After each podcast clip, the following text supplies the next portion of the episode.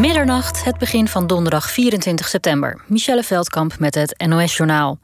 Personeel van een woonzorgcentrum in het Brabantse Goorle is met de dood bedreigd en uitgescholden. Na een oproep op sociale media van Willem Engel van de actiegroep Viruswaarheid. Hij riep op om te bellen met het verzorgingshuis Schuldenakker. Dat was volgens hem op slot gegaan. De dreigtelefoontjes en e-mails die daarop volgden hadden als strekking dat kwetsbare ouderen niet opnieuw moeten worden opgesloten. Het huis is begin september in verband met een aantal coronabesmettingen acht dagen dicht geweest. Willem Engel zegt het spijtig te vinden dat telefonistes werden lastiggevallen. Het verzorgingshuis overweegt aangifte te doen. Duitsland heeft het aantal risicogebieden in Nederland uitgebreid met de provincie Utrecht. Inwoners mogen alleen naar Duitsland reizen als ze een recente negatieve coronatest kunnen laten zien. Ook wordt Duitsers afgeraden om zelf naar de Utrechtse provincie te reizen. Eerder golden deze regels al voor Noord-Holland en Zuid-Holland. De organisatie van kottervissers Visnet heeft aangifte gedaan tegen Greenpeace. De Britse tak van de milieuorganisatie heeft rotsblokken gestort op de Doggersbank in het Britse deel van de Noordzee. Visnet en ook het Nederlandse ministerie zeggen dat Greenpeace vissers in gevaar brengt. Het kabinet gaat actief optreden tegen onjuiste informatie op sociale media over het coronavaccin, zodra dat vaccin beschikbaar is, schrijft minister De Jonge aan de Tweede Kamer. Hij heeft een plan opgesteld om de introductie van het vaccin rustig te laten verlopen. Ook Femke Louise heeft de video van haar Instagram-account gehaald met de hashtag Ik doe niet meer mee. Ze riep sinds maandag haar volgers op niet meer mee te doen met de coronamaatregelen. Nu zegt ze dat ze niet meer achter de boodschap staat. Femke Louise biedt haar excuses aan. Het weer, vannacht buien en rond de 10 graden. Morgen eerst droog, daarna weer buien. De temperatuur ligt tussen de 15 en 18 graden en er is veel wind. Dit was het NOS Journaal. NPO Radio 1. VPRO. Nooit meer slapen.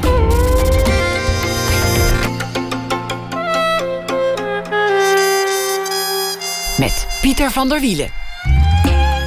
Goedenacht en welkom bij Nooit meer slapen. Haroun Ali is hier. Hij heeft een boek geschreven. De titel is Half. De titel had ook dubbel kunnen zijn, want Ali heeft een dubbele achtergrond. Vader geboren in Pakistan, moeder in Nederland. Het boek is deels geschreven aan zijn halfbroertje als een soort brief. En dat is uh, een halfbroertje die niet half, maar helemaal Pakistaans is. Want vader hertrouwde met een Pakistaanse. Het boek is een uh, persoonlijke relatie over een moeilijke verhouding tussen zoon en vader. Over een tocht die hij maakt naar Pakistan. En over opgroeien tussen botsende culturen. Haroun Ali is journalist. Hij schrijft onder meer voor de Volkskrant. Maakt daar ook uh, televisierecensies. Baarde onlangs nog opzien toen hij reageerde op de uitspraken van Ali B. Die vond dat hij best het woord flikker mag gebruiken. En Haroun werd geboren in 1983. Welkom. Dankjewel. Leuk dat je, dat je bent gekomen. Ja, absoluut. Ik heb er zin in. Wat, wat zijn de reacties op je boek tot nu toe? Hoe is het gevallen? Hoe is het gegaan? Nou ja, het is uh, nu een paar dagen uit. Dus ik krijg nu heel veel berichten van mensen die het aan het lezen zijn. En wel de, de close friends die het al uit hebben. Maar um, nee, wel echt wel. Uh, ja, toen ik het schreef, dacht ik. Ik zat een beetje met mijn uh, stemmetje in mijn hoofd van ja, het gaat over Pakistan, ontoegankelijk land. Wie wil dit nou lezen, weet je wel? Behalve mijn eigen vrienden en vriendinnen. Maar het spreekt kennelijk toch wel een bredere groep lezers al aan. In ieder geval van wat ik nu merk. Van sowieso heel veel mensen met inderdaad een biculturele achtergrond. Maar ook uh, ja, gewoon uh, witte Nederlanders, om maar zo te zeggen. Die gewoon toch geïnteresseerd zijn in die reis die ik heb gemaakt. Of juist misschien dat inkijkje willen in dat ontoegankelijke land.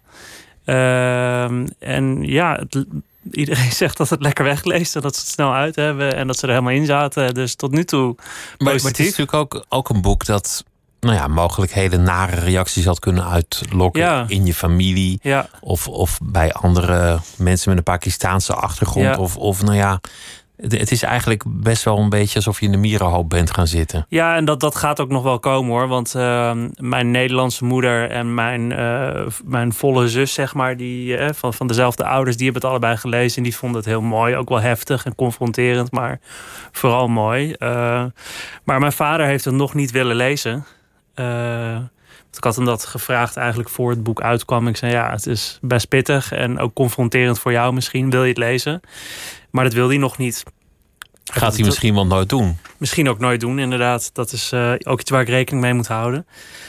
Maar hij zegt van nee, ik wil het niet lezen. Ik moet aan mijn eigen geestelijke gezondheid denken. En ik wil uh, mijn gezin hier ook niet aan blootstellen. En daarmee doelt hij dan op zijn tweede vrouw en mijn halfbroertje.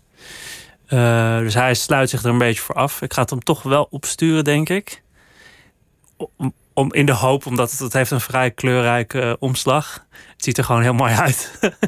uh, dus ik hoop toch dat als hij er misschien doorheen bladert, dat hij toch dan denkt: Nou, ik ga toch eens even een beetje lezen. En, en hopelijk wordt hij dan van, ervan overtuigd dat ik een, ja, ook een heel liefdevol en respectvol boek heb willen schrijven over mijn afkomst en over hem. En uh, ja, wat deze reis allemaal ja, heeft opgeleverd voor mij. Maar per post, want jullie hebben geen contact. Weinig, weinig. We appen af en toe. Um, maar wat zijn dat dan voor appjes? Mm, nou, vooral, uh, we hebben wel, we hadden wat meer contact tijdens, uh, tijdens eigenlijk het begin van de coronacrisis. Omdat je dan toch, ja, zet je een beetje over, uh, weet ik veel, oneenigheden heen. En wil je gewoon weten of het goed gaat met je ouders. Toen was het inderdaad gewoon vooral appjes van, hey, gaat het een beetje, kom je een beetje aan je beweging toe? Maak je wel een wandeling? Dat soort, dat soort gesprekken. Um, maar ja, hij vindt het heel moeilijk dat ik dit boek heb geschreven en uh, dit project heb gedaan. En, uh, dus daar wil hij gewoon niet over praten. Hij vindt het misschien ook wel, als ik je boek lees, moeilijk dat jij bent wie je bent. Ja, zeker, zeker. Dat ja. jij bestaat en gelukkig bent op de manier waarop je nu ja. leeft. Verliefd ja. op een man, samen met een man, vrijgevochten. Uh, nou ja, eigenlijk alles, ja, gewoon alles wat je bent. Ja, ja, nee, want uh, wat je gewoon heel veel ziet bij niet alleen Pakistaanse, vooral vaders hoor, maar ook moeders, maar vooral vaders, maar eigenlijk, eigenlijk allerlei migrantenvaders in het Westen, is die zijn heel erg gewend dat ze een soort van pad uitstippelen voor hun kind. En daar een hele grote verantwoordelijkheid in hebben. Dat ze toch deels bepalen welke studie je doet, welke baan je doet. En ook een beetje welke partner je uitkiest. Uh, ja, en dan krijg je twee kinderen in Nederland, uh, zowel ik als mijn zus, die compleet hun eigen plan trekken. En gewoon zeggen van ja, dank voor je opvoeding, dank voor alle wijze lessen die je me hebt meegegeven. Maar ik red het ik, wel ik, vanaf ik hier. red het wel inderdaad. Dus ik inderdaad ben uh, ja, uit de kast gekomen als homo en wilde dat ook niet. Een soort van, wat ook wel vaak gebeurt in Pakistaanse cultuur, gewoon van ja, verstoppen. Weet je wel, van familie weten het wel, maar we praten er niet over. Je gaat alsnog met een meisje trouwen. Dat wilde ik niet. En ik ben inderdaad tegelijkertijd ook toen ja, van mijn islamitische geloof afgestapt, waar ik mee ben opgevoed. Dus ik dacht, dat doe ik maar gelijk. Dus dat was al heel uh, wat. En mijn zusje, die was veel, eigenlijk veel rebelser nog dan ik. Die is vier jaar jonger dan ik. Maar ja, die, uh, ja toen mijn ouders uit elkaar gingen, toen die ging een beetje om zich heen trappen. En uh, kreeg een vrij jonge relatie en was haar op, op haar negentiende ongehuwd zwanger. Dus ja, toen dacht hij wel van, oh ja, shit, wat heb ik nu allemaal uh, verkeerd gedaan? Hij, hij, zag eigenlijk met afgrijzen toe hoe het jullie verging verder. Nou ja, in, in zijn ogen, en uh, ik denk dat heel veel vaders in het Westen dan zo naar hun kinderen kijken, die zien het als een mislukking, weet je, een mislukking van een opvoeding, mislukking van het praktiseren van geloof. Uh, ja, het negeren van culturele normen en waarden. Uh, en die zien dat dus als een mislukking. Je bent het verkeerde pad opgegaan, zo, zo noemt mijn vader dat dan ik ben het verkeerde pad opgegaan. En dat pad is zeg maar het te verwesterde pad. Het goddeloze, losgeslagen pad inderdaad. Maar ja, zo zie ik het zelf natuurlijk niet. En, en heel veel andere mensen met mij ook niet. Die zien gewoon een ja, zelfverzekerde jongen die uh, ja, blij is met, met, met, met wie die is. Zijn geaardheid. Uh, die ja, kritisch voor zichzelf heeft leren denken. En daardoor ja, een, een geloof opzij heeft geschoven. En gewoon gelukkig is in het leven en de keuze die hij maakt. Pad dat klinkt ook alsof je nog, alsof je nog eens achteruit zou kunnen zetten. Of een, of een soort U-bochtje zou kunnen maken. En terug zou kunnen keren. Waar, waar naartoe? Naar, naar het rechte pad. Naar, naar het goede pad. Het klinkt alsof hij het nog niet helemaal heeft opgegeven. Alsof er nog wel ergens een soort hoop is dat het misschien ooit nog anders zal zijn. Nou, ik denk niet dat hij dat denkt bij mij. Ook omdat hij, ja, ja, als je een beetje weet wie ik ben en wat ik doe allemaal. Ja, ik, ben, ik ga ook richting de 40 nu, dus ik zal er ook niet snel de meer De kansen worden wel heel klein, ja. Nee, ja, en... Um, maar hij heeft niet met je gebroken. Nee, maar er is ook niet echt contact. Dus ja, wat, wat, wat is het eigenlijk? Wat is het eigenlijk inderdaad? Dat ben ik ook, dat vraag ik me nog steeds af hoor. En daar, ik hou die deur altijd wel open voor dat contact. Um, maar ik zie het gewoon niet snel veranderen, zeg maar. En ik wil, ja, ik wil ook niet te veel uit het boek weggeven. Want eh, we gaan in dat boek eigenlijk... die hele relatie tussen ons gaat door allerlei verschillende ja, ruzies en conflicten heen. Maar het levert ook wel veel meer duidelijkheid op tussen ons tweeën. En we spreken wel veel dingen ook naar elkaar uit die we nog nooit hebben uitgesproken. En daar zit voor mij toch wel misschien nog wat hoop op den duur dat hij het toch allemaal kan laten rusten. En dat hij je accepteert? Nou, of misschien niet accepteert, maar dat hij in ieder geval ja, gewoon niet zo moeilijk meer over doet. Dat hij het gewoon laat rusten. Ja, maar dat is wel, ja, weet je, hij komt nu op een leeftijd dat je denkt van nou, dat zal niet snel meer veranderen. En ik zal ook niet snel meer veranderen. Maar dat is uiteindelijk, weet je, ik ging die reis naar Pakistan maken niet echt met een vooropgezet plan. Ik wilde daar gewoon heen. Ik ben daar als kind drie keer geweest, tussen mijn vierde en mijn zestiende en daarna nooit meer omdat ik mezelf als heel erg als een Nederlandse jongen met een tintje zag. En ik ja, ook een beetje door mijn vader en door mijn opvoeding en door dat geloof. dacht van nou, dat geloof ik allemaal wel. Ik ben gewoon een vrijgevochten Hollandse jongen in Nederland. Maar ja, toen dacht ik toch, ja, ik heb die kant wel en ik weet er eigenlijk heel weinig over.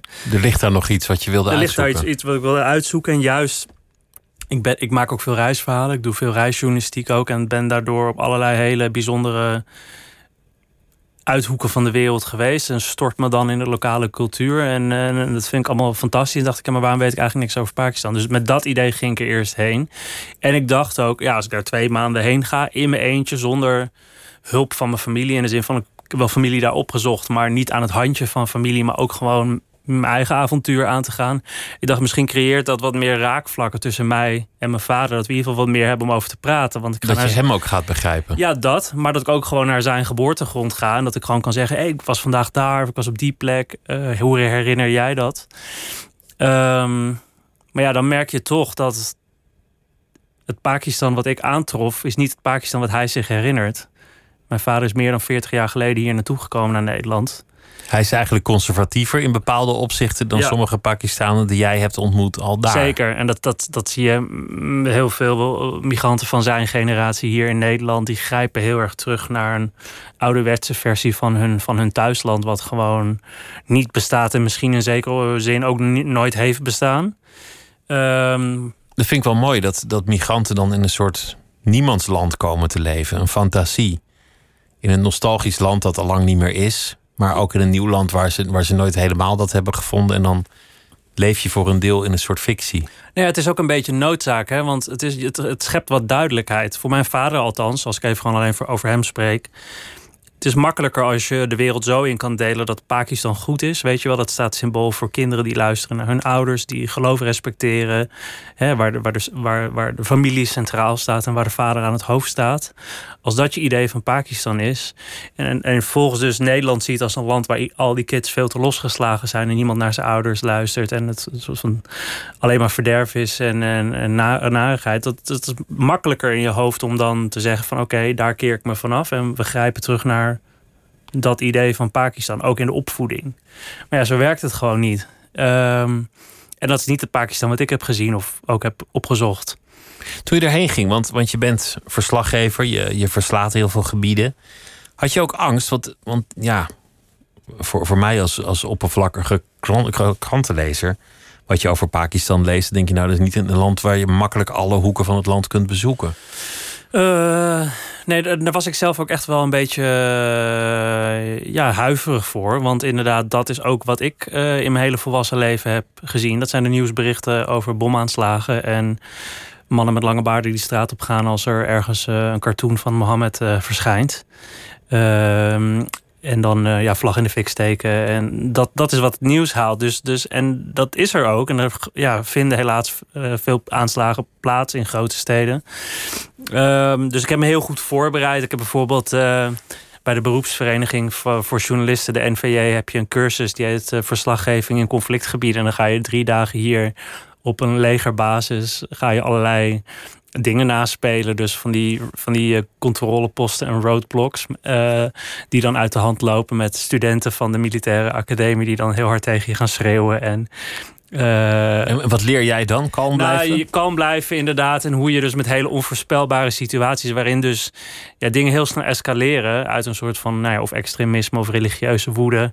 hoe je kalm blijft, inderdaad. Nou, wat moet je doen als je ontvoerd wordt? En vond het allemaal heel zinnig. Maar toen ik er eenmaal was, dacht ik wel van... oké, het is best wel lachwekkend dat ik dat gedaan heb. Want ik heb me eigenlijk in Pakistan nooit onveilig gevoeld. Ik had natuurlijk wel een aantal dingen mee. Weet je wel, qua uiterlijk uh, kan ik redelijk opgaan in de massa daar. Dus als ik een shalwar aan heb, wat een soort van lange blouse tot de knieën is met een harenbroek eronder. Mensen kennen dat beeld misschien wel. Als ik dat aan had, kon ik redelijk in de markt gewoon rondlopen zonder dat mensen me nou lastig vielen. En dat is als blonde westerse toerist toch moeilijker. En ik heb natuurlijk wel familie daar die ik allemaal heb opgezocht. En veel nieuwe vrienden gemaakt. Dus ik zorgde gewoon altijd dat ik een local aan mijn zijde had. Omdat ik de taal Urdu wel in grote lijnen een beetje verstaan. Maar ik kan er me er niet heel goed uh, in, ja, uh, mee redden. Dus dat was eigenlijk jouw opdracht in sommige situaties zwijgen. Ja, gewoon, zeker, gewoon, zeker, gewoon zeker. Om met Rutte te spe spreken, bek houden.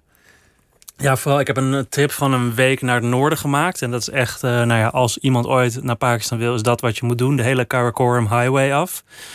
Um, een van de prachtigste autoroutes, denk ik, op aarde. Het loopt helemaal door tot de grens met China. En uh, ik had een gids en een chauffeur geregeld. En die zaten voorin en ik zat achterin. En je komt in het begin lang, elke, nou, elk uur, twee uur... kom je langs zo'n zo'n checkpoint. Precies zoals ik het had geoefend. Um, en ja, elke keer moest je maar een beetje afwachten wie je daar aan zou treffen. Weet je wel, of het inderdaad gewoon normale politie, rangers, militairen waren. Of inderdaad gewoon een beetje, ja rare camouflagekleding zonder een soort van officieel logo erop. Dat je dacht van ja, ik weet niet wie deze gasten zijn. Maar dan zei mijn ook van je moet nu gewoon je mond dicht houden. En dat spelletje wat we dan speelden was dat hij was dan, uh, ik was dan zijn neef die in Engeland woonde. Dus ik was wel een soort van Pakistan, maar ik sprak niet goed Urdu. En, ik, uh, en, en, dus hij voerde dan het woord. En zo werd dat de hele tijd het spel. Maar ik moest zo, zo, zo, ja, zoveel mogelijk mijn mond houden, inderdaad. Maar zonder incidenten is het, is nee, het Nee, en ik heb eigenlijk ik heb ook nooit, ik ben nooit in contact gekomen met de politie. Ook nooit iemand die vroeg van... hé, hey, wat ben je aan het doen? Of met wie ben je aan het praten? Um, het is wel echt een, een, een, ja, een surveillance state... waarin mensen echt wel goed in de... kritische denkers echt goed in de gaten worden gehouden. Die heb ik ook wel geïnterviewd. Dus je weet natuurlijk nooit helemaal wat er is meegeluisterd of meegekeken. Of zo. Ik, heb, zien, ik heb het in ieder geval niet meegekregen. Je hebt wel meegemaakt dat op een zeker ogenblik... om wat voor reden ook alle social media op zwart werden gezet. Dat, ja, dat, klopt. dat er even er iets in de hand was. Ja, er was een soort van kleine politieke rel, omdat er een soort van politieke eet die parlementariërs moeten afleggen, die was aangepast. Um, en dan moeten mensen zeggen van ik zweer dat Mohammed de enige profeet is. En dat werd veranderd in ik geloof dat. Nou, dat klinkt als, voor ons als geen verschil. Maar dat geeft juridisch allerlei religieuze minderheden om te geloven wat ze willen geloven. Er is bijvoorbeeld ook een sub tak van de islam die gelooft dat er na de profeet Mohammed nog een profeet is gekomen. De Ahmadis. Uh, en ja, die worden in, Pakistan heel erg verketterd. Nou goed, en dat leidt dan gelijk weer tot protesten in alle grote steden. Dat vloog ze, waaide over naar alle grote steden. En al die steden waren helemaal afgezet. En ja, om dan de, ja, het volk onder bedwang te houden, gaan dan eerst alle tv-zenders op zwart. En daarna uh, ja, alle social media de lucht, uit de lucht. Uh, voor ja, 24 uur in dit geval. Het is, het is wel een, een staat, ja, het is natuurlijk een raar postkoloniaal product zoals zoveel landen. Mhm. Want, want het zijn de Britten die dachten, oké, onafhankelijkheid is goed en dan doen we de moslims daar en dat noemen we Pakistan en dan Ja. doen we die, die doen we daar, dat doen we India en Ja. dan, dan houden we het een beetje gescheiden. Dan eh, in de hoop dat het dan rustig zou blijven. Ja, Achteraf een best wel rare gedachte natuurlijk. ja, om- ja om ze, mensen ze te zijn er veel te overhaast eigenlijk vertrokken zonder inderdaad een ja, goed plan achter te laten of inderdaad landgrenzen te trekken die ergens op slaan. Ehm, nee, en daar zie je nu niet, niet dat alles daar nou direct toe te herleiden is, maar dat heeft natuurlijk wel heel veel eh, ja, problemen veroorzaakt. En je hebt dus nu in Pakistan dus heel veel frictie tussen allerlei religieuze groepen, maar dat heb je in India net zo goed. En eh, ja, het is gewoon in dat opzicht een beetje een puinhoop. Ehm, maar ja, dus zelfs die demonstraties die ik meemaakte, daar heb ik dus verder weinig zelf heel erg van meegekregen. Ik heb me daardoor nooit onveilig gevoeld. Ja, je zit dan thuis en je kan niet op Instagram, maar. En ik heb wel wat, wat, wat, wat straten gezien waar dan al, allemaal eh, demonstranten voorbij eh, rijden en schreeuwen en roepen. Maar Ja, het, het, is, het is een beetje gek als je zit er dan soort van middenin, maar eigenlijk krijg je er helemaal niet zoveel van mee. Of tenminste niet het horrorbeeld wat je dan op het nieuws ziet in, in, in het Westen. Want het beeld dat wij hier krijgen is een land dat steeds strikter religieus geleid wordt. Ja. Een land waar religie eigenlijk de rol van de staat overneemt. Ja. En waar, waar vrijheid, welke soort vrijheid je ook zoekt, steeds schaarser wordt. Ja, ja het, eigenlijk Pakistan is gesticht vanuit het idee dat het een staat is. Uh, Mohammed Ali Jinnah, zeg maar de, de, de stichter van Pakistan, zeg maar, die zei van ja, je moet hier elk geloof kunnen uitoefenen wat je maar wil. Je moet naar welke tempel kunnen gaan waar, je maar wil. Daar heeft de staat niks mee te maken. En toen in de 70s kwam er, even, even, kort, even kort en makkelijk uitgelegd, kwam er een dictator aan de macht die de Pakistan snel een soort van ja, islamiseerde eigenlijk, radicaler maakte. En voegde inderdaad allerlei islamitische wetgeving toe aan ja, gewoon de grondwet. En uh, dat maakt inderdaad dat nou ja, blasfemie nu inderdaad verboden is. Of zelfs met, ja, daar kun je de doodstraf voor krijgen. Dat inderdaad homo's geen rechten hebben.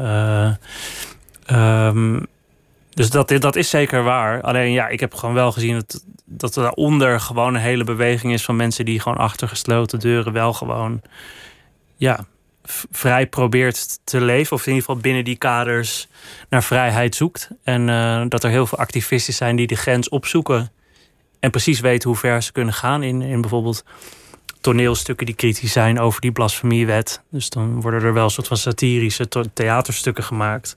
Maar die maken dan dat extremisme belachelijk en niet de islam belachelijk. Die weten heel goed dat spanningsveld te zoeken van wat kan en wat niet kan. Die op dat hele nauwe koordje kunnen balanceren op de een of andere manier. Wat, wat heeft het jou gebracht? Want je was ook een beetje op zoek naar het verhaal van jouw vader. En ook een beetje op zoek naar dat land dat zo'n rol speelt in jouw leven en opvoeding, maar dat je eigenlijk niet echt kende. Ja. Wat, wat heeft het je geleerd? Nou, wat ik net zei over dat verschil tussen het Pakistan van mijn vader en het Pakistan van ik. Ik, ging erheen om een beetje zo van zijn Pakistan te ontdekken. In de hoop dat nou ja, we misschien wat nader tot elkaar zouden komen. Nou ja, ik ontdekte dat dat toch heel moeilijk bleek. En, maar wat ik ervoor terugkreeg is dat ik een heel ander Pakistan heb gezien. Met de ogen van een uh, ja, mid-dertiger, niet-gelovige, homoseksuele halve Pakistan. Je hebt jouw Pakistan Ik heb gevonden. mijn Pakistan en dat vond ik ontzettend leuk. Ik heb ongelooflijk interessante mensen ontmoet. Ik ben op hele wilde feestjes geweest waarvan alles en nog wat gebeurde. Ik heb met hele interessante, vrijgevochten vrouwen gesproken, uh, homo's, uh, transgenders, die allemaal toch echt vechten voor niet alleen een beter leven, maar ook een beter, moderner Pakistan. Uh, en daar heb ik toch echt wel wat. Ja, dat heeft mij ook weer een soort van zelfvertrouwen gegeven om uh, ja, gewoon dat deel van mijn, pak, van mijn identiteit meer te omarmen. En ook wat, wat meer een soort van ja, dat naar de wereld te verkondigen van dit is Pakistan ook. En uh, om nog even terug te komen op je eerdere vraag van hè, je richt dit aan je broertje. Dat was toen na die hele reis en ook de confrontatie op te zoeken met mijn vader, dacht ik van ja, maar ik, ik, wilde het, ik sowieso vastleggen en opschrijven. Ook als een soort van. Uh, ja, een soort van herinnering voor mezelf. Maar toen dacht ik, ja, wil ik, het, wil ik het nou eigenlijk vertellen? En toen zat ik een beetje ook te worstelen met de vorm van dit boek. En toen dus daar zat ik een paar weken afgelopen kerst mee te worstelen. En toen lag ik echt een keer op de bank, omdat ik niet kon slapen. En toen werd ik om vier uur s'nachts wakker. dacht ik, ja, maar ik moet het allemaal aan mijn broertje vertellen. Want die zie ik nu eigenlijk nauwelijks, omdat ik dus mijn vader niet spreek. Maar ik wil dat hij dit allemaal weet. Ik wil dat hij weet wie mijn vader is en was. Ik wil dat hij weet wie ik ben, omdat we elkaar nooit spreken. Ik wil weten welk Pakistan mijn vader. Ik wil dat hij weet welk Pakistan mijn vader heeft achtergelaten, maar ook welk Pakistan ik heb aangetroffen. En ik wil het allemaal soort van bundelen voor hem als een soort van ja, tijdcapsule, schatkist die je begraaft. Zodat hij, hij is nu 12, als hij straks 16, 17, 18 is. En dat soort van opgraaft, dat hij een heel mooi beeld krijgt van nou ja, zo'n compleet eigenlijk uh, verward gezin tussen Oost en West. Maar ook dat land waar hij helemaal vandaan komt. Uh, ja, en met die informatie hopelijk wat sterker in zijn schoenen staat over identiteit en zijn plek in Nederland. Want hij is, uh, jouw vader is hertrouwd met een, met een Pakistaanse vrouw. Dus ja. hij is, jij bent half Pakistan en hij is dan helemaal Pakistan. Ja. Maar hij groeit ook op in Nederland. Ja. Dus hij is ook niet echt heel erg Pakistaans in, in die zin. Maar, maar je, je wilt er over een paar jaar aan hem geven als hij wat ouder is. Het is wel interessant dat je een boek schrijft voor een lezer waar, waarvan je eigenlijk nog niet weet wie die zal zijn en hoe die erover zal denken. Ja, nee, Misschien dat, vervloekt hij jou wel tegen die tijd. nee, maar dat, dat, dat is inderdaad, ja, net zoals ik niet, niet weet of mijn vader het ooit zal gaan lezen. Maar weet je, ja, ik hou er echt bijvoorbeeld heel goed rekening mee dat mijn vader, ja, heel bot gezegd, zijn graf ingaat en dit nooit gelezen zal hebben. Nooit zal weten hoe zijn oudste zoon over hem denkt. Maar dat geldt natuurlijk ook voor mijn broertje. En dat beschrijf ik ook wel in het boek. Vooral als het bijvoorbeeld ja, een heel gevoelig punt natuurlijk in onze familie is mijn homoseksualiteit. En daar heb ik een ja, wijd ik echt, daar ga ik echt een, daar in Pakistan ga ik de gay scene in. En dat beschrijf ik dan ook aan mijn broertje van ja, ik weet eigenlijk niet hoe je er nu over denkt. Ik weet ook niet hoe je er over een aantal jaar over denkt. Want ik weet niet wat onze vader jou heeft verteld over mijn geaardheid. Over wie mijn vriend is en het leven wat wij samen leiden. Hoe gelovig En, je eh, broertje zal zijn. Ja, en hoe oké die ermee zal zijn. En dat is gewoon heel erg de vraag. Want inderdaad, hij heeft twee Pakistaanse ouders. Maar hij groeit ook gewoon op in Amsterdam. En eh, gaat hier naar school. En heeft eh, allemaal Nederlandse klasgenoten. En, en krijgt ook van de leraren, ja, weet je, seksuele voorlichting en dat soort dingen. Daar zal het ook wel aan bod komen.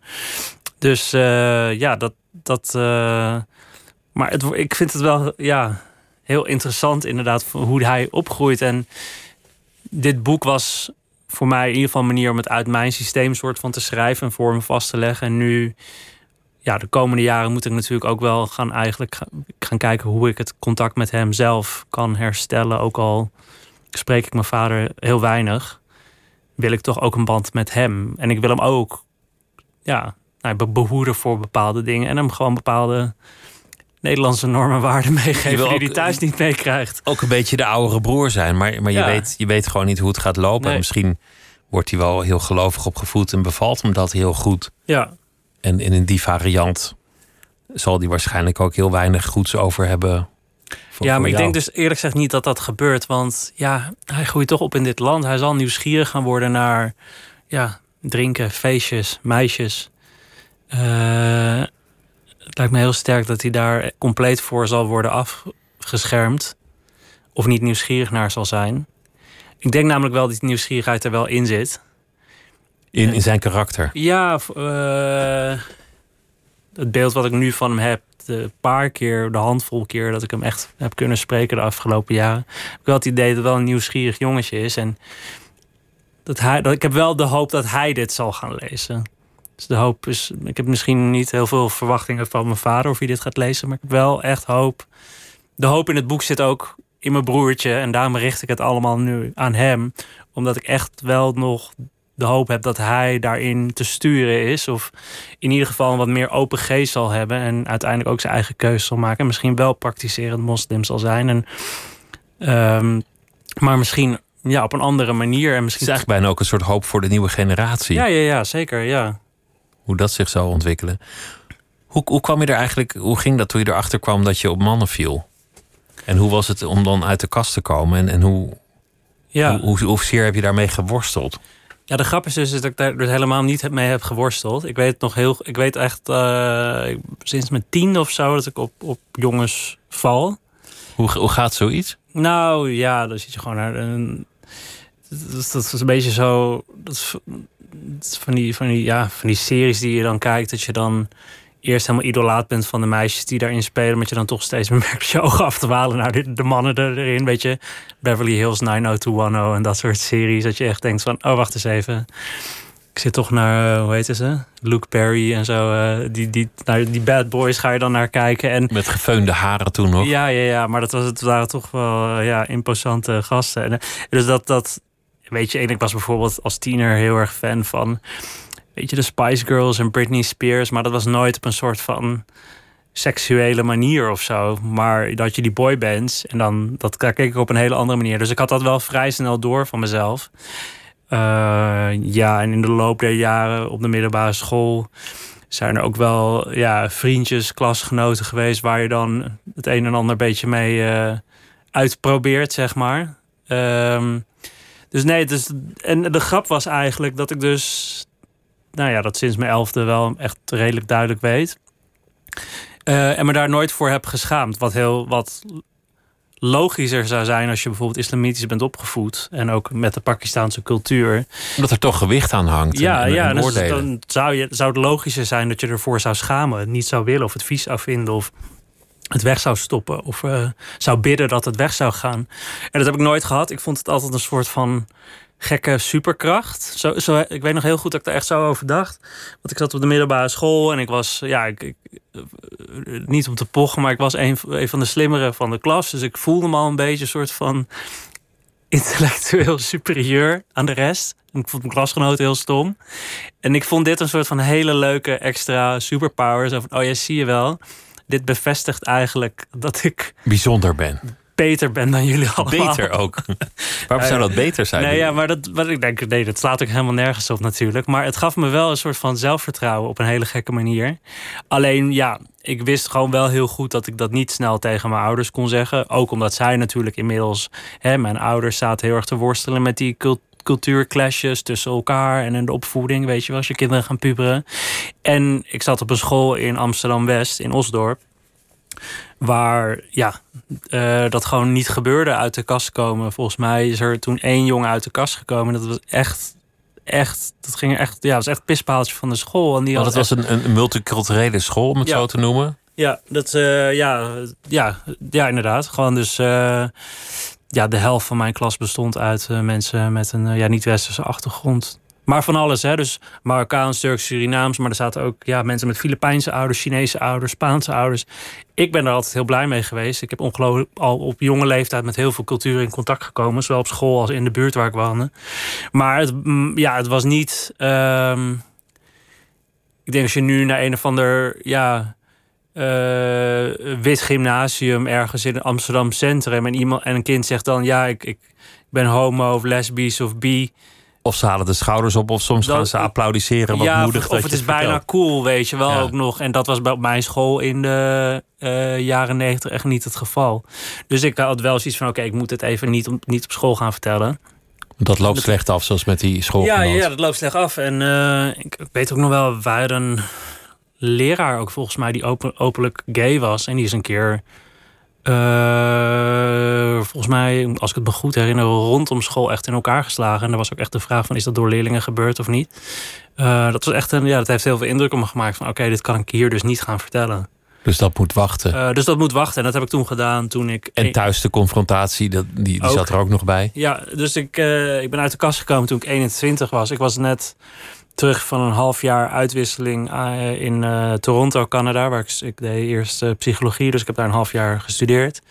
Daar ben ik het toen mond, mondjesmaat tegen mensen gaan vertellen. Ook toen ik ging backpacken daar, weet je wel, dat je in hostels komt en dan moet je een andere jongen die homo is en die zegt ik ben homo en hij zegt jij ook toch? En ik zo ja. dus dat je dat voor het eerst dan hardop uitspreekt. Ehm, ja, dus dat heeft wel heel erg geholpen. Toen ik terugkwam, ging ik tegen vrienden en vriendinnen vertellen, mijn zusje vertellen. Maar ik heb wel gewacht met uit de kast komen tot ik mijn eerste studentenkamer in Amsterdam had. Want ik dacht, oké, als mijn ouders me uit huis gaan willen trappen, kan dat niet. Ik wilde ze die macht niet geven, zeg maar, om, om, mij, om zo te beslissen over mijn lot. Of mij dat gevoel te geven van je bent niet meer welkom in ons thuis.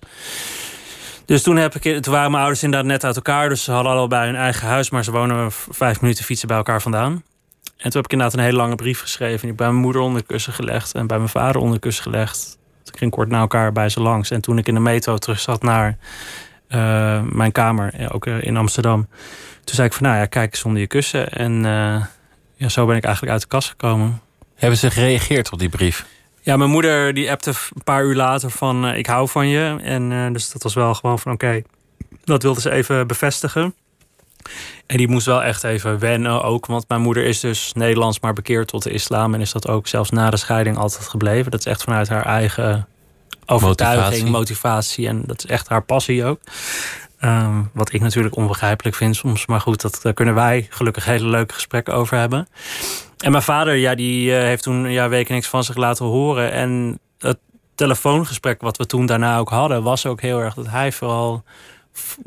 Vooral denk ik in shock was dat ik zo zeker van mijn zaak was. Ik had een hele duidelijke brief geschreven. Waarin ik zei van ja, het is niet jullie schuld, weet je wel, dat ik gay ben. Jullie kunnen er niks aan doen. Dit is gewoon hoe het is. En ook heel erg gezegd van ja, weet je, ik zou het fijn vinden als jullie er oké mee zijn, maar het hoeft niet. Ik heb jullie goedkeuring niet nodig. Uh, omdat ik natuurlijk het tien jaar al een beetje voor me had gehouden. Dus het ik was, geen referendum of zo. Nee, het was nee. precies. Uh, ik was er nu gewoon klaar voor. En ik denk dat dat nou ja, net waar, waar we het eerder ook over hadden van dat hij daar niet mee overweg kon. Dat ik hem daar geen controle of zeggenschap in gaf. Van, ik zei gewoon, ja, ik, ik ben homo en ik ben daar heel blij en, en nou, niet trots op, maar ik ben blij met wie ik ben. En daar kun jij niks aan veranderen.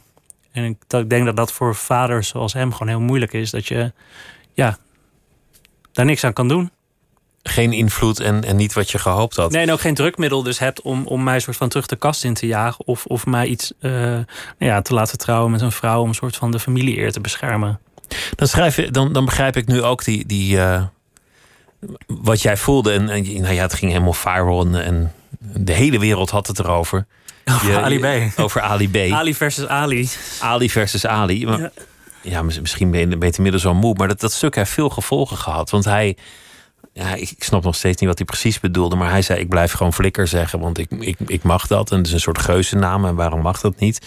En bij jou kwam dat pijnlijk aan.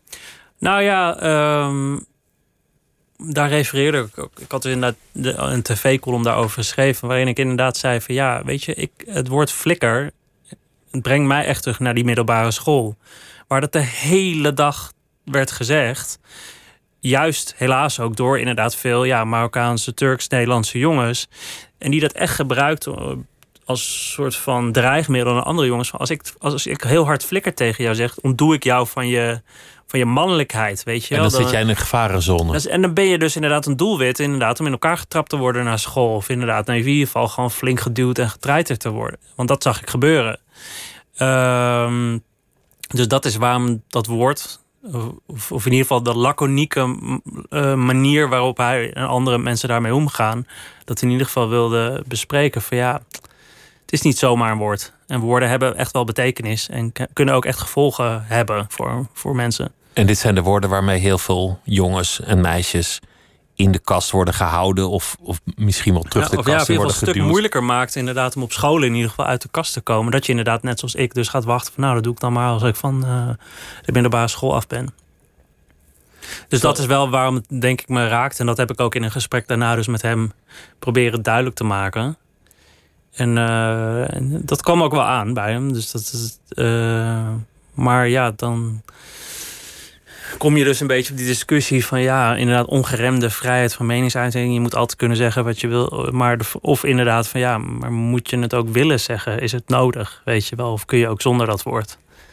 Je kan het ook niet doen. Je kan het ook niet doen. En het resultaat is misschien wel beter als je het gewoon niet doet. Voor wie het inschakelt, Haroon Ali zit hier. Hij is uh, journalist en hij heeft een, uh, een, boek geschreven over uh, zijn achtergrond en over het land van zijn vader, Pakistan.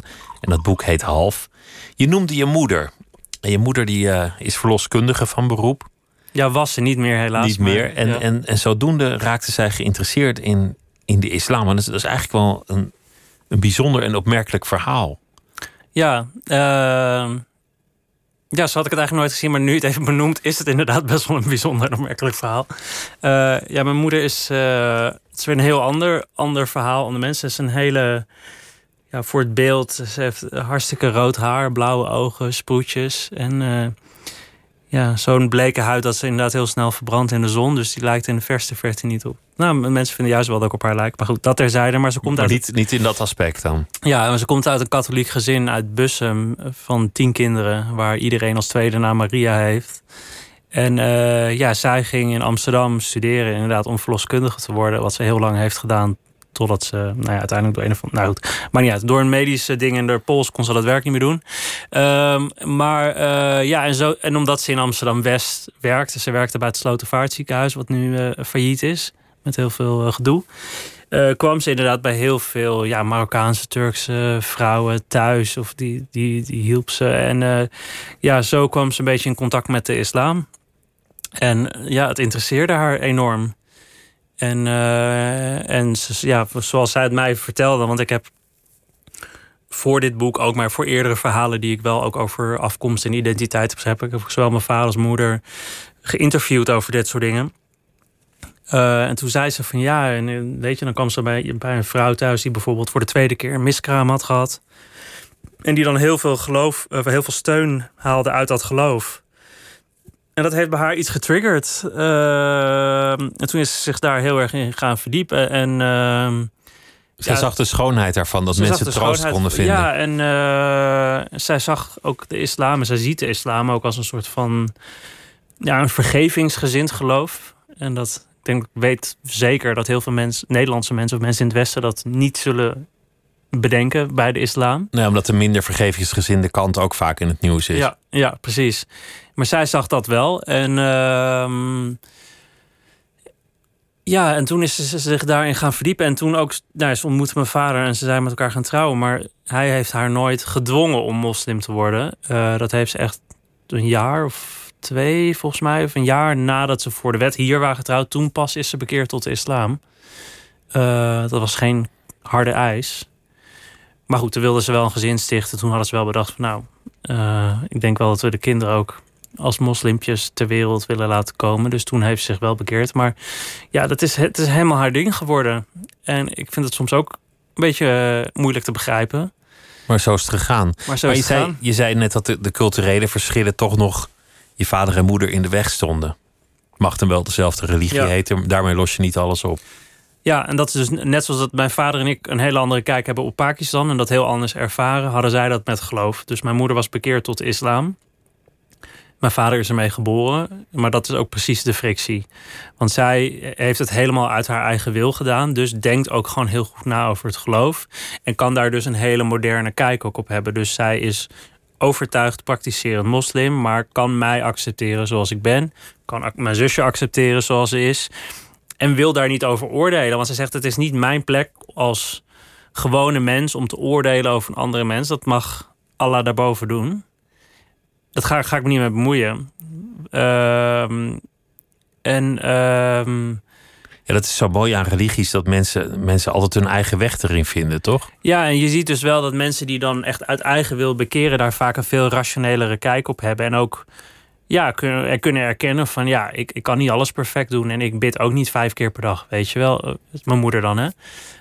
Um, terwijl inderdaad, ja, mijn vader kreeg met de paplepel ingegoten. En dat maakt ze vaak ja, wat minder kritisch. Die, ja, geloof is alles vanaf hun geboorte. Dus die, ja, die, die kunnen daar minder kritiek op, op uiten. Want het tast hun gewoon echt in, tot in de vezels aan. Maakt het minder ehm, kneedbaar. en dat is denk ik uiteindelijk waar veel van de problemen tussen hen uh, over ontstonden. Is dat ze gewoon een hele andere kijk hadden op geloof. En ook op een hele andere kijk dus hadden over wat, welke rol geloof in onze opvoeding moest spelen. En hoe erg ze mij en mijn zus ook dus moesten dwingen om dat geloof te praktiseren op, op, op een hele ja, wat strengere manier. Heb jij heel erg het gevoel gehad dat je tussen culturen zwom? Ben je, ben je zoekend geweest daarin? Of had je gebrek en houvast? Ja, ja, ja zeker. Ehm, ik had vallen van de week ook een stukje geschreven waarin ik dat een beetje probeerde te verwoorden. Maar we deden echt die, de titel half mijn boek, om nog maar even keer te noemen, is wel echt ook met zorg gekozen, omdat het voor mij voor heel veel dingen staat. Weet je, dus we mochten heel veel dingen maar half of half niet. Dus ik en mijn zus. Dus inderdaad, we vierden thuis.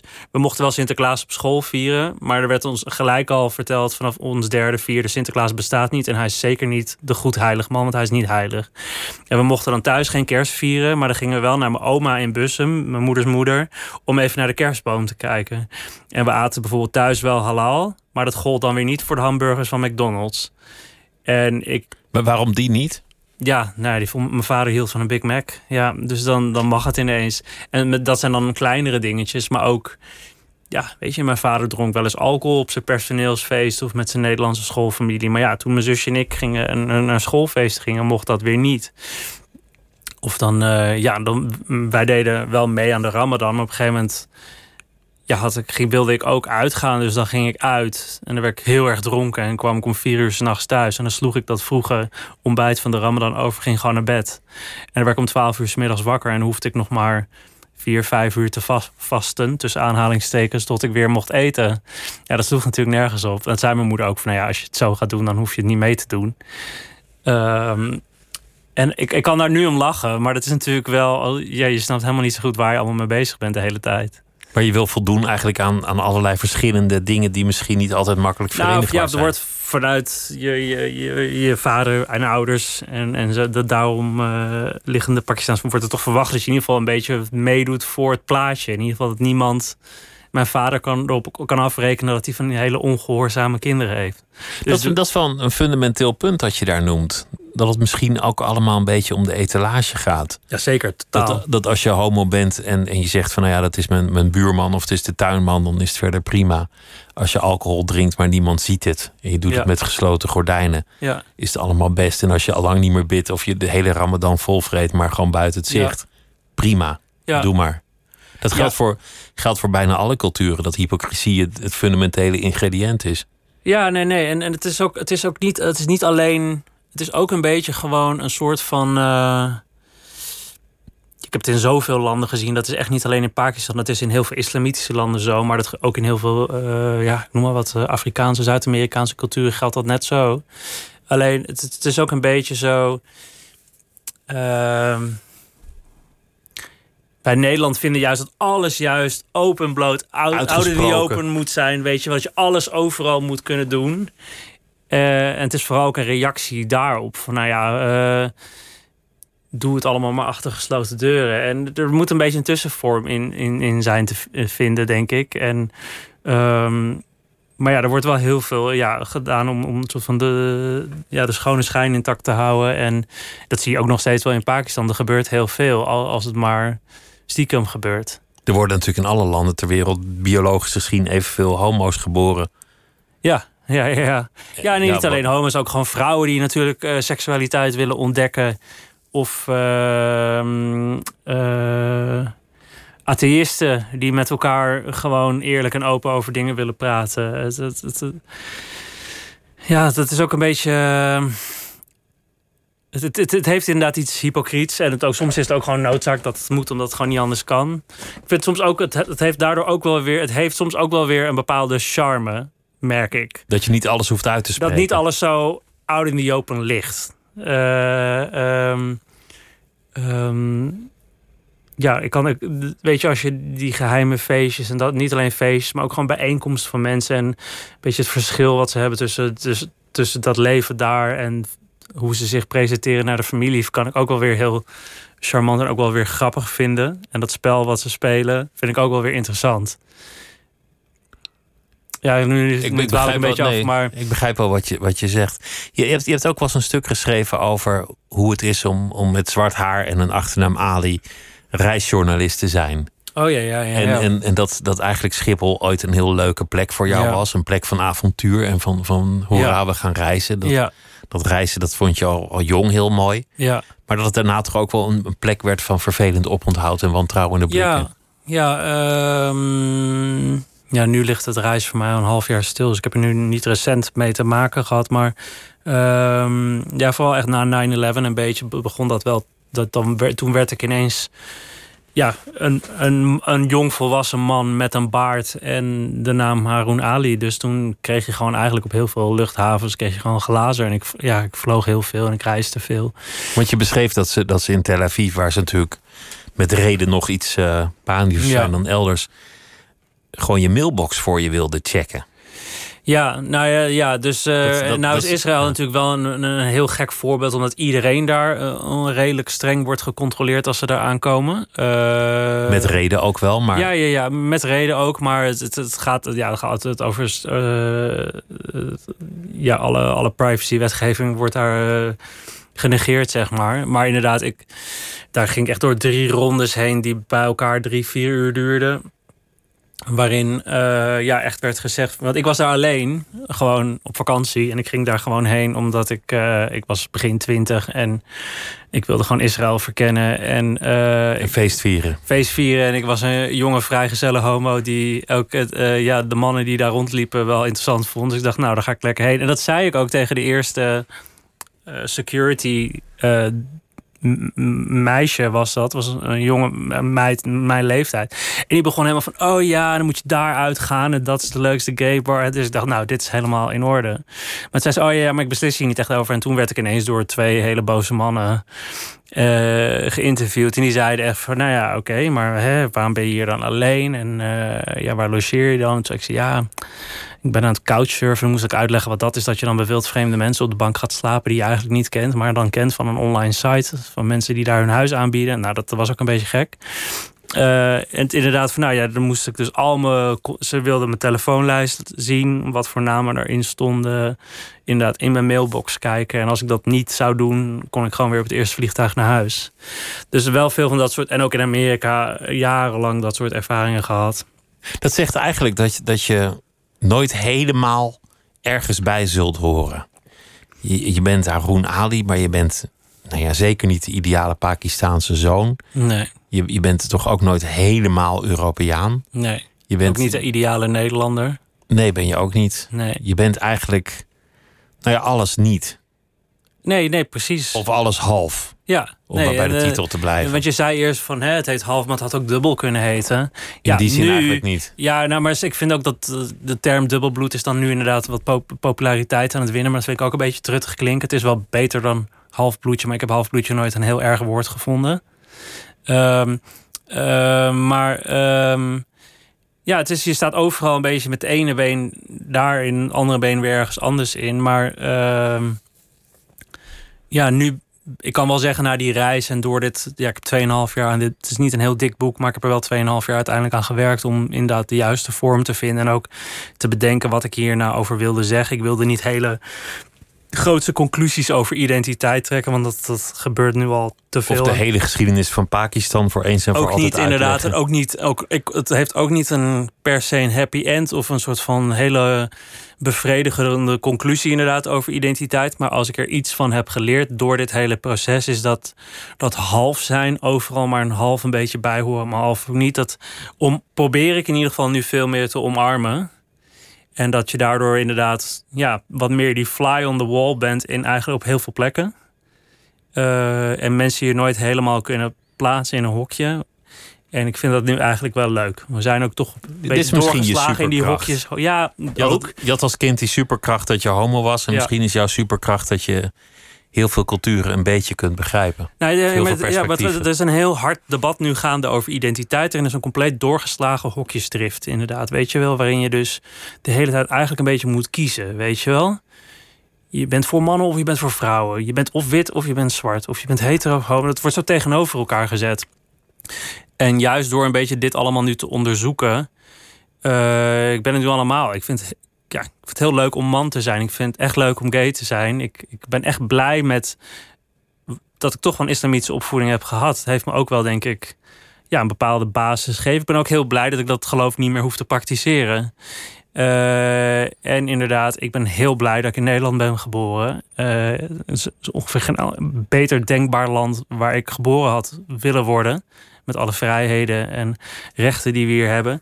En ik vind het nu heel erg leuk dat ik die Pakistaanse kant heb. Ik vind het ook leuk dat ik een deel van dat uiterlijk heb. Ik vind het leuk dat ik er zo uitzie. Uh, dat ik donker haar heb. Dat ik er zo uit. Ik uh, gewoon die beetje.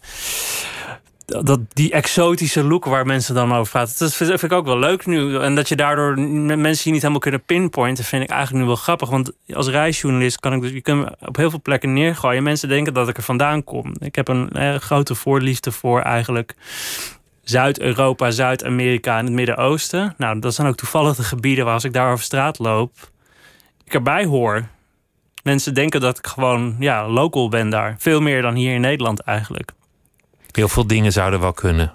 Heel veel dingen zouden wel kunnen. Dus als ik in Turkije ben, denk ik dat ik Turks ben. Als ik in Libanon ben, denk ik dat ik Libanees ben. In Spanje, Spaanse. Italië zou ook nog wel kan kunnen. Allemaal, ja, precies. Dus, uh... Maar journalist zijn, dat, dat, dat is ook wel een, bijna een soort levens wijze voor jou geworden? Want als je, als je het gesprek wil kraken met je moeder, dan, dan doe je dat als verslaggever. Ja. Als je je vader wil leren kennen, dan interview je hem. Ja.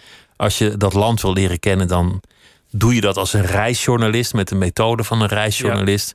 Dus het is bijna alsof de journalistiek jou een vehikel heeft gegeven om de wereld in te gaan. Ja, en uh, ik, heb, ik heb dus uh, eerst psychologie gestudeerd, uh, sociale psychologie, maar ook heel veel interviewpraktica en heel veel gedragsworkshops gedaan. Ik vind het gewoon. Ik merk dat het juist omdat ik dus een beetje overal bij kan horen, dat ik op mezelf, of ik heb het aangeleerd, of het zit al heel erg in me. En ik heb dat via die twee studies, psychologie en journalistiek, leren aan te scherpen. Dat ik heel makkelijk kan levelen met nieuwe mensen overal op de wereld, waar ze ook vandaan komen, dat ik vrij snel op een soort van één lijn kan komen, waardoor over ja, al, de meest interessante dingen kunnen praten. En dat ik ze ook gewoon kan vragen wat ik wil vragen. Ook als, je, als, juist als het totaal ook... anders is dan, dan jezelf, of je het er niet mee eens bent, of je het verafschuwt, of al dat soort dingen. Nou ja, dat ik in ieder geval iemand zich comfortabel kan laten voelen om het maar allemaal te vertellen. En dan merk je toch dat dat een beetje half-half van alles zijn. Dat je daardoor ja, een stuk of tien identiteiten in je hebt die je altijd een beetje aan en uit kan zetten. En dat, kan, dat was heel lang een beetje verwarrend. Alleen nu begin ik daar een beetje de lol van in te zien, denk ik. Die verwarring heeft ook wel een soort schoonheid. Ik, ik las een interview in, in een Frans tijdschrift met een, een islamitische sommelier. Ja. En nou is er natuurlijk één vraag die, die dan, nou ja, toch vrij prominent op ieders tong ligt. En, en het leuke van dat interview was dat die interviewer lekker lang wachtte met het stellen van, die, van, die ene vraag. Maar drink je zelf. Ja, van hoe kan je nou sommelier zijn en een religie aanhangen die, die alcohol verbiedt? Ja. Maar het ging eerst, oh nee, ik hou zo van wijn en oh, dat vind ik zo interessant. En, uh, ja. oh, en, en Allah is groot en, en ik vind zoveel troost bij Mohammed, et cetera. En toen uiteindelijk had hij natuurlijk ook wel weer een verhaaltje klaar waarom, waarom drinken en islam bij uitstek samen gaan. Ja, nee, maar ze dat... geven overal wel weer een draai aan, wat ik ook prima nou, vind. Nou, en uh, je zegt van ja, ze geven een draai aan, maar wat, wat ik wel ook echt in, in landen als Pakistan, maar ook echt gewoon alle islamitische landen waar ik wel ben geweest, is dat in landen waar uh, de meerderheid van de mensen moslim is, zie je dus ook veel meer verschillende interpretaties van dat geloof. Je ziet sowieso verschillende takken en sectes erin, maar ook gewoon de beleving van geloof.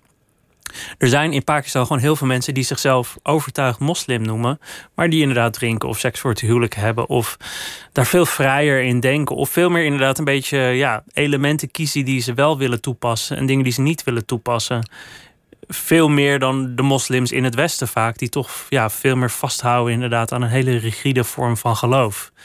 Uh, en dat zie, je in, dat zie je in heel veel landen. En uh, ja, dus dat heb ik ook. Dus er zijn heel veel liberale moslims, mensen die ook een beetje spelen met dat geloof, ook een beetje kiezen wat ze willen toepassen of niet. Of inderdaad.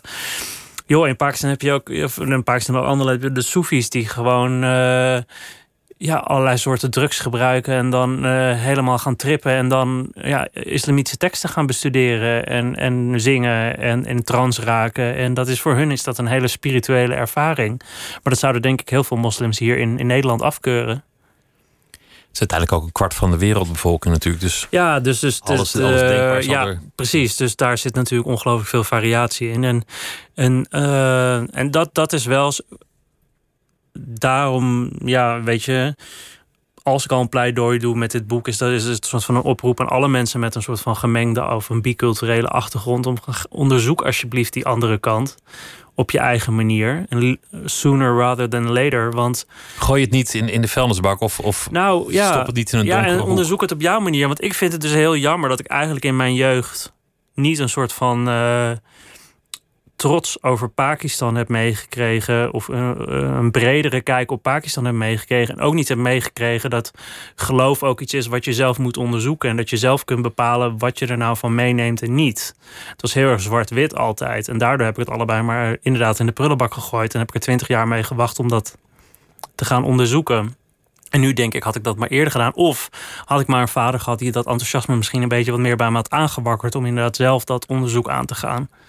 Uh, dus iedereen die dit nu hoort en denkt van... oh ja, ik heb inderdaad ook die ene onontdekte kant... waar ik niks mee heb gedaan omdat ik dat niet vanuit huis heb meegekregen... of ik heb er zelf, misschien voel ik er helemaal niet zo'n trots op... maar joh, het is prachtig als je die...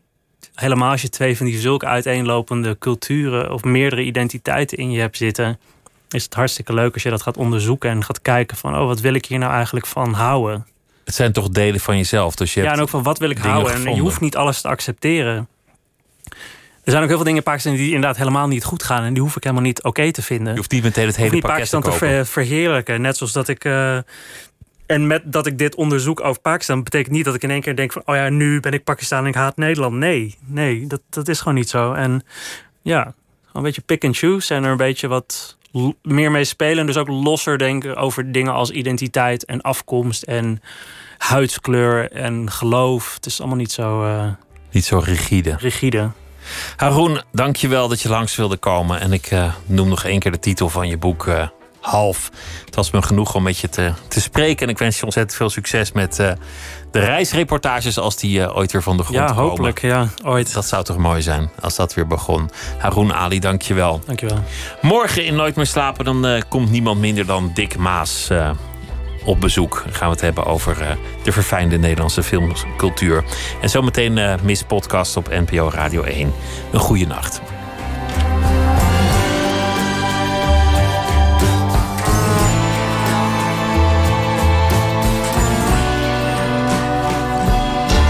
Op Radio 1, het nieuws van alle kanten.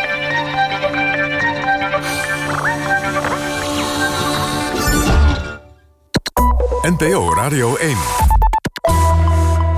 1 uur, Michelle Veldkamp met het NOS-journaal.